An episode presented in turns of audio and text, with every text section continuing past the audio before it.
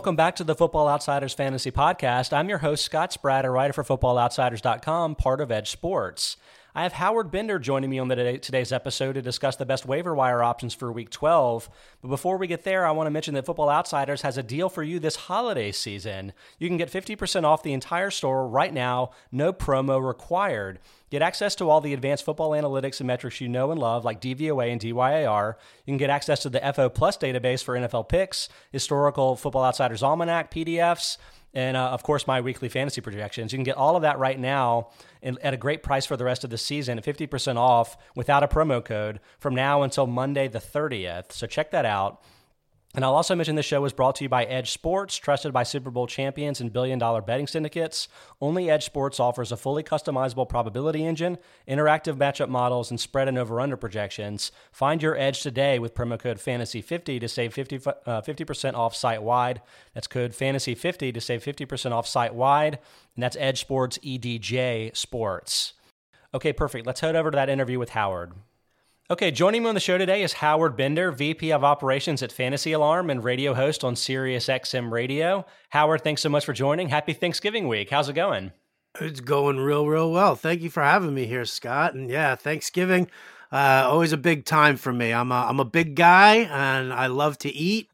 and I and I just bought a new pair of elastic waistband pants just for the holiday you're ready to go. Uh, hopefully, we get all three games. As we're recording this, we're getting all this breaking news about how several Ravens may or may not have COVID, and I'm hoping that doesn't threaten the the Ravens Steelers game on Thanksgiving Day because that's obviously the game that I want to watch.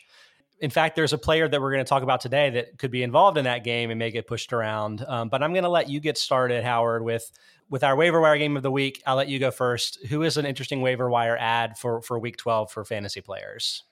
Well, I think you know one of the things that I've I've noticed you can't ever have too many running backs. I mean, unless you so have a, a, a, a roster uh, limit.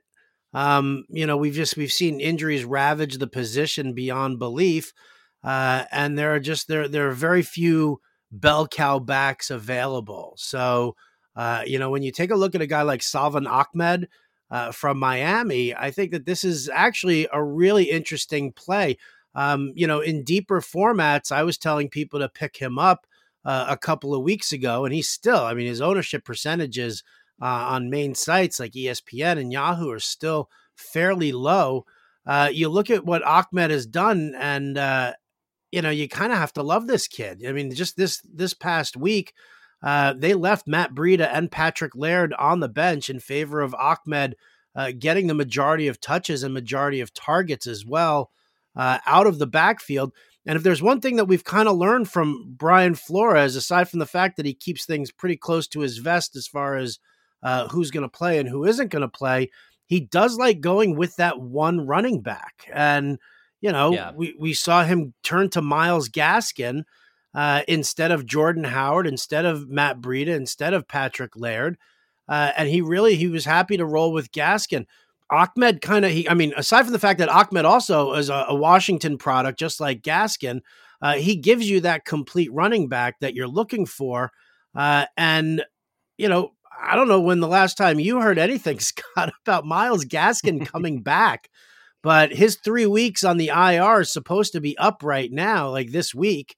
Uh, and I haven't heard word one about him even doing individual drills on the sidelines at practice. So, for me, Ahmed's a guy who you really want to get a piece of right now, especially I'll tell you, if you know, if they are going to go back and forth. I know Tua is supposed to start next week against the Jets, which is, you know, hopefully everybody every every quarterback slump buster, but if they go with whether it's Tua or Fitzpatrick, this offense needs to lean on the backfield for support and if Ahmed's available, man, I'll I'll take a guy who's going to get me 15 touches a game, sure.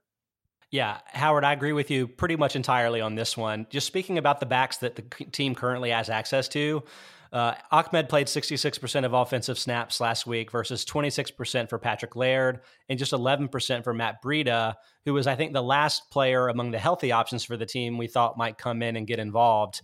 So at least while Gaskin is out, it seems like Ahmed is the player. Um, I find it fascinating that he and Gaskin played on the same college team because it's just like it, I'm trying to kind of use that to suss out like who is going to be the back that plays when Gaskin comes back. But like you, I haven't heard any news. Maybe fantasy players will have more news when they hear this, or maybe at least before the waiver wire uh, bids are due by the end of Tuesday.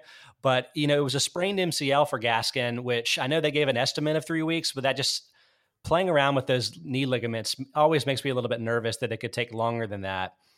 But I think the real fascinating question here, and maybe why his his um, roster percentages are lagging a little bit in the major sites, is the question of whether, when both players are back, can Ahmed potentially take this job? And you know, I, am still not sure. Like I've been watching all of Ahmed's plays um, prior to the recording of this show, and he's definitely very fast. And like most of his big gaining plays are the break outside plays, turning the corner, kind of what you think about with a Phillip Lindsay, although probably not quite that fast. But he's averaging a very low 1.0 yards after contact per attempt.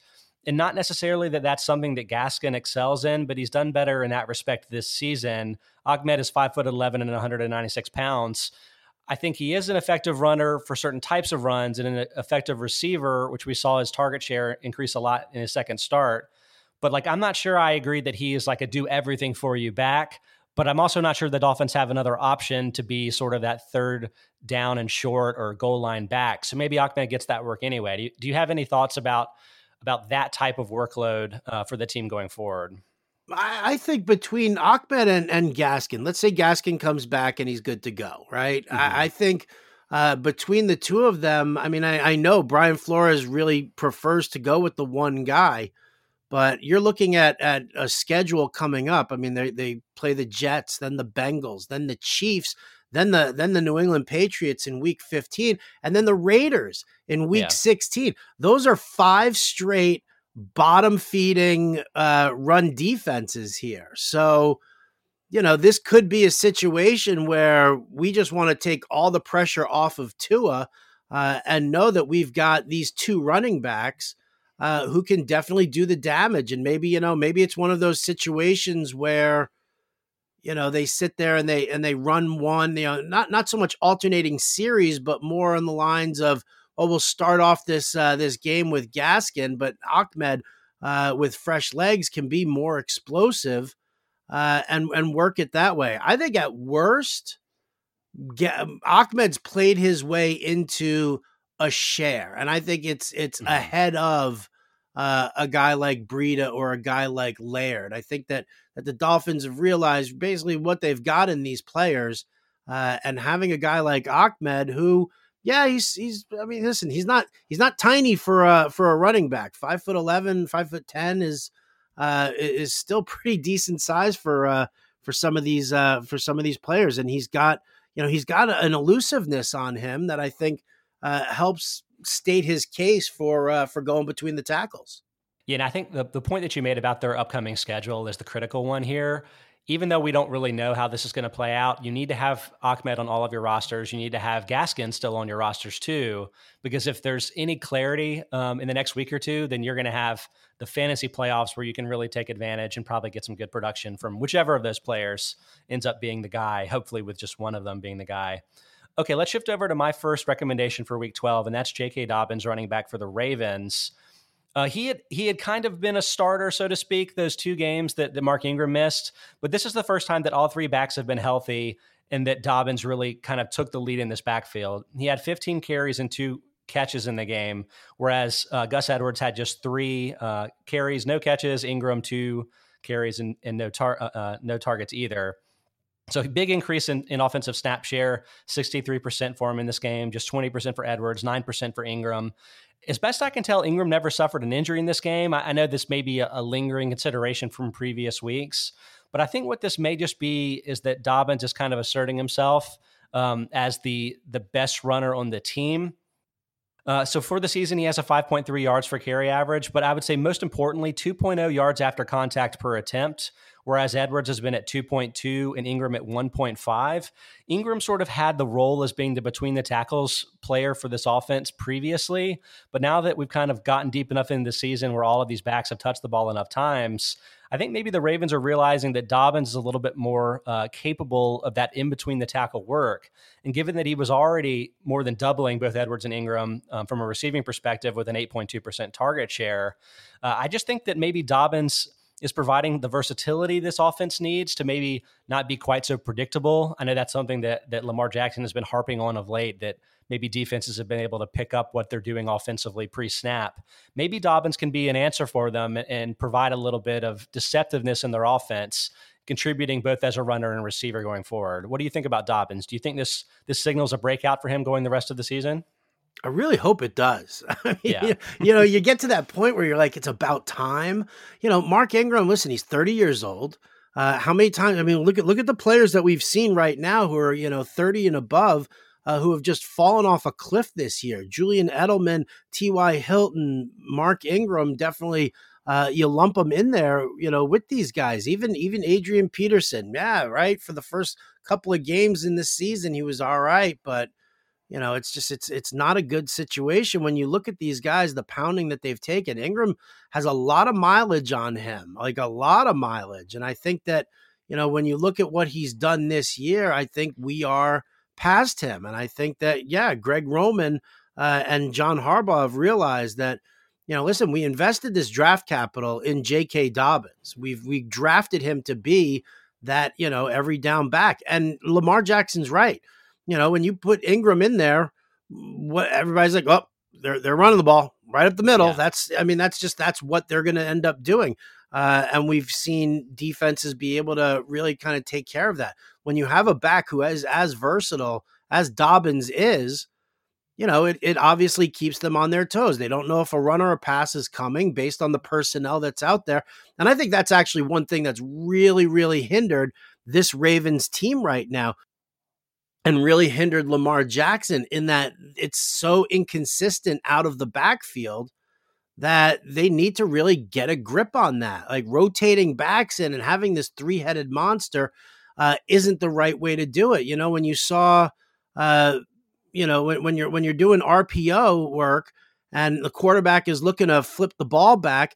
Well, you know what? I mean, Ingram's a half a step behind Gus Edwards, and Gus Edwards is two steps behind uh, in the timing than J.K. Dobbins. And so that's throwing off Lamar Jackson in a number of ways as well. Uh, not to mention the fact of, you know, who's better at, you know, with a block and release so that he does have somebody to dump the ball off to. And I think that that's that's a definite huge problem that they're having in Baltimore. And I think putting Dobbins in there front and center and just leaving him there is the solution to the problem. I actually think the Ravens had a plan this season to rely more heavily on Ingram, not because they would think that he's the better player than Dobbins, who they obviously invested some serious draft capital in, but because uh, the way they structured his contract is that like next season he can be released with very little dead money left on the cap. And so I think they were treating this as sort of a, a lame duck season for Ingram where if they were going to be as effective offensively as I'm sure they expected because of last season, Ingram could just be an effective player. And he hasn't been terrible. I mean, 50.9% success rate, worse on the team, but really not that bad relative to other teams. I think having Lamar at quarterback just makes it easier on his backs in general. But th- since things have kind of taken a turn for for the for the worse for the team's offense, I just don't think they can rely on the the relatively lesser back uh, because they need to start winning these games. And I think that's probably why the transition is going to happen. And Ingram probably won't be with the team next season. Not that he was going to be anyway, but the, the transition is happening a little sooner than I expected. Okay, Howard, hit us with your second choice as a, a waiver wire add for, for week 12. Um, can I please have all the shares of Michael Pittman as I can get? Right? I mean, can, yes, it's unbelievable. The, his ownership rates are are insane. I mean, listen, I get it. You know, injured before, and a lot of people, uh, you know, not able to stash him away because commissioners were not smart enough to increase the number of of IR spots on a roster. But I mean, listen, if we've if we've caught anything over these last three weeks, it is uh, Pittman has great hands. Uh, he can run his routes cleanly. Uh, he can pick up yards after the catch. Uh, yesterday's touchdown run was, uh, mm-hmm. you know, catch and run was absolutely fantastic. Or this past Sunday, uh, should I say?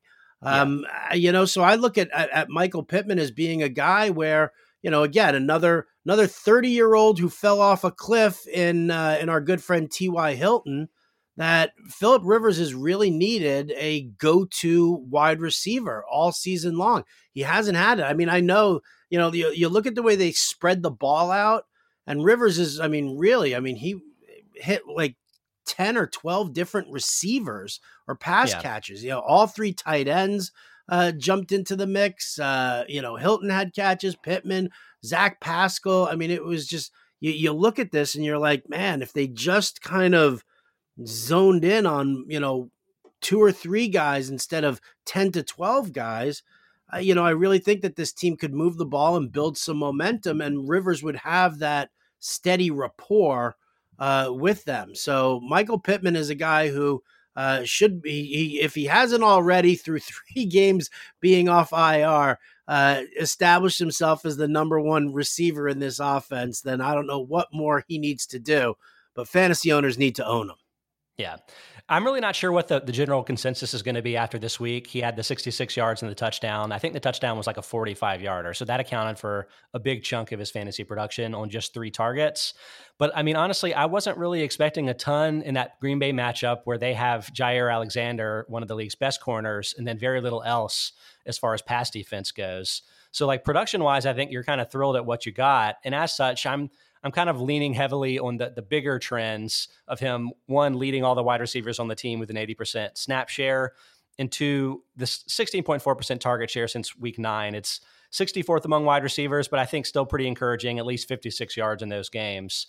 But really, more than even the production to date, I think the reason that, that Pittman is a target for you this week is that his schedule going forward is just tremendous for, for wide receivers. The next three week he faces the Titans, Texans, and Raiders.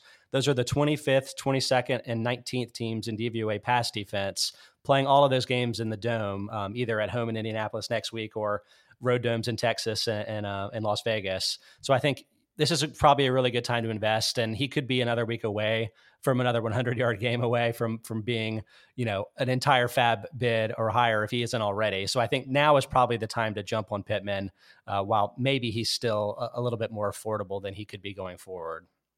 Okay, for my second pick for for week 12 here, I'm going to go with tight end Dallas Goedert. This is actually going to be a two for one special because Zach Ertz is eligible to come off injured reserve. The team designated uh, him to return last week, which means that they have either this week or next week has to be the game they activate him uh, because of the the new IR rules that are this year.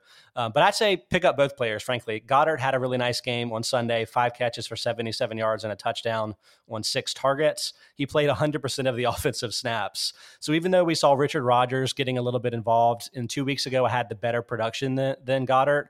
Goedert actually was out of that game for a little bit, dealing with an injury. I think this kind of shows you a clear indication of the pecking order.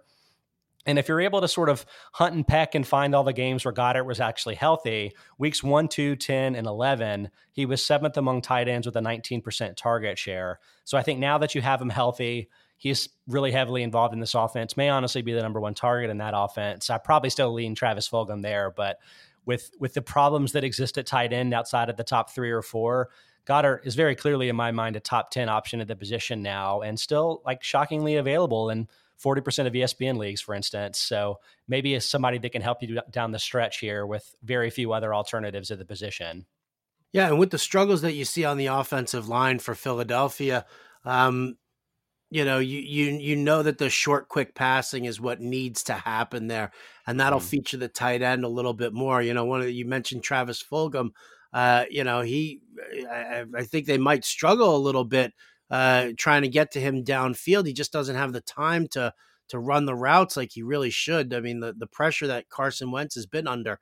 So to to have a guy like Dallas Goedert, who's a solid pass catcher, really good hands, uh, and I think that he can run those quick short routes and uh, and get that timing down you know, working well. Uh, you know, I, I, get what you're saying about Zach Ertz. I'm kind of done with Zach Ertz. I feel like the Eagles might be done yeah. with Zach Ertz.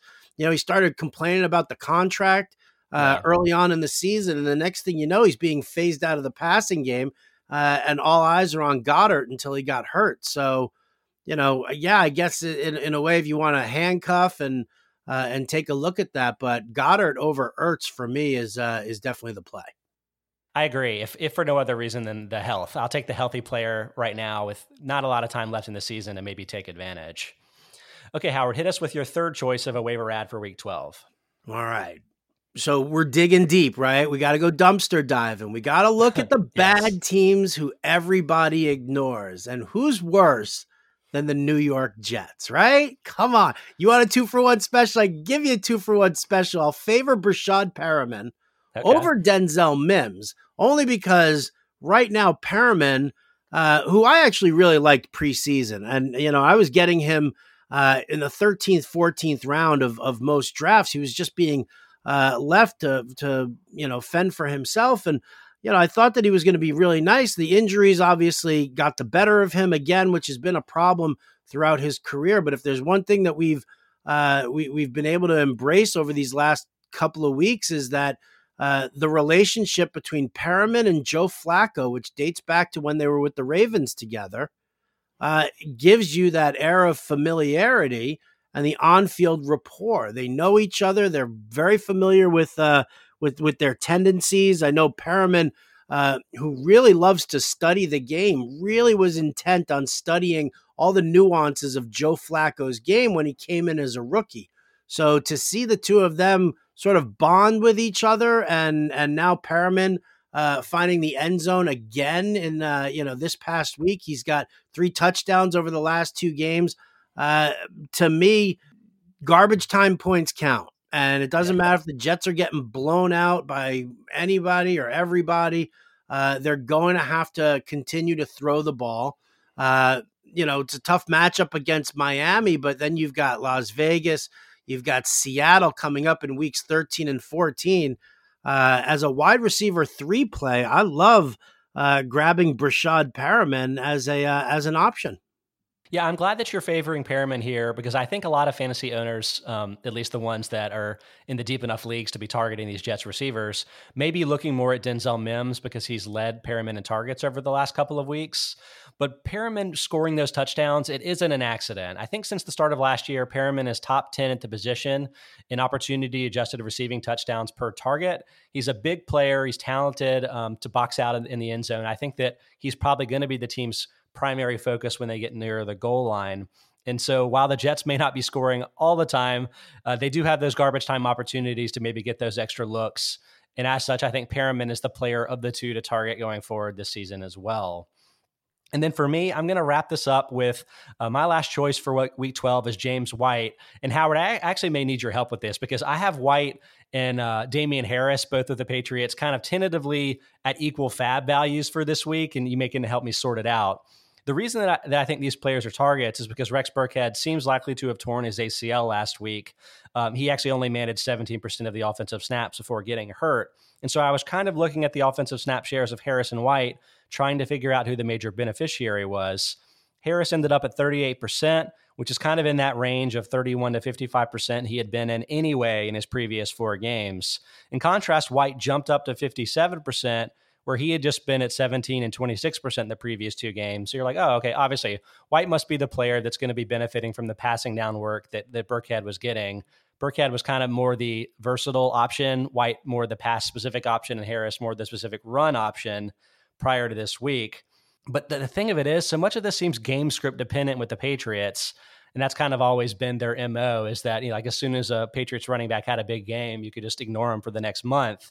Um, and I'm I'm fearful that that could be happening with White too, because again, 57% snap share in this game, but he had 53% in week four, 54% in week six, 48% in week eight, kind of randomly strewn throughout the season. But all of those games were Patriots losses where they trailed, where I'm wondering whether it may just be the fact that the Patriots were down to the Texans so much of this game, and that's mainly the reason why White was so involved. Do you think that that White is maybe a player that's going to be getting more work regardless of game script going forward, or do you think that uh, this may have just been a situational red herring type of situation for he, and maybe you favor Harris or maybe even favor Sony Michel going forward in this backfield. Do you have any thoughts? Yeah, you know, it's it's funny. I mean, listen, we're we're, we're still trying to sort out for for you know since Corey Dillon was the lead running back for the New England Patriots, we've still been trying to figure out who the, who to start. Uh, in fantasy, I think you hit the nail on the head. You have to look at what the potential game script is because uh, you know without uh, you know they don't throw they don't throw to Damien Harris. They don't throw to Sony Michel. Well, maybe Sony Michel a little bit more than Damien Harris, but you know they definitely save the passing down work for James White. Um, I do think he benefits more from uh, Rex Burkhead being out because he was Burkhead was definitely that hybrid uh, running back. Um, I guess Sony Michel's a poor man's Rex Burkhead. Is that how it's going to kind of slot in there? But I mean, listen, I uh, you know if, if, you if you look at the schedule coming up uh, for New England, I think that you can sort of uh, go back and forth and figure out you know where you're going to go. They're they're facing Arizona uh, this week. I'd probably want more James White there. Uh, they go up against the Chargers uh, the week after, and you know I look at the at the Chargers and what their defense tends to do when they're a, they're a, they're a home favorite, and think, well, you know what, Damien Harris slash Sony Michel might be the way to mm-hmm. go. Uh, in week 13 then they got the rat i mean so it's you know it's a back and forth situation here if i'm owning you know if i want to own one or two of these running backs uh, then it, it's it's James White first for me. Then it's Damien Harris, uh, only because I think that with Sony Michel that eats into more of Harris's work than it does into James White's. Yeah. Okay, well, perfect. Thanks for the insight, Howard. That's going to wrap up this week's episode of the of the Football Outsiders Fantasy Podcast. Thanks for coming on. Why don't you tell all of our listeners where they can uh, listen to all of your great work and also read all of your great work? Well, thank you very much. Uh, everything over at fantasyalarm.com. Uh, you can find uh, all the all the seasonal and DFS work for football, baseball, all the all the things that I do over there. Uh, you can hear me uh, on uh, the Ante Up podcast, which is part of the Sawdust Podcast Network. That's me and Adam Ronis, mm-hmm. and those episodes Monday through Friday. Uh, I'm also doing the Fantasy Alarm NFL DFS podcast, which airs over at Fantasy Alarm. It's also on iTunes and Spotify. Uh, that's every Friday. You can catch me twice a week in the New York Post. That's right. Newspaper still exists, Scott. Unbelievable. Yes. uh, every Tuesday and every Saturday, I've got a fantasy football column in the New York Post as well. Uh, and then, of course, Sirius XM Fantasy Sports Radio, Sirius 210, XM87, Monday through Friday. Me and Jim Bowden uh, every six o'clock in the evening Eastern Time, 6 to 8 p.m. Eastern. I encourage everybody to check out all of Howard's great work. He is a pro. So thanks so much for coming on, Howard. Um, I'm because I'm like you. I'm a big fan of Thanksgiving. I'm taking off Friday to recover, uh, so you can circle back next Tuesday to hear my Week 13 waiver wire uh, thoughts. And until then, uh, hope you enjoy your, your long weekend, and I'll talk to everybody next week.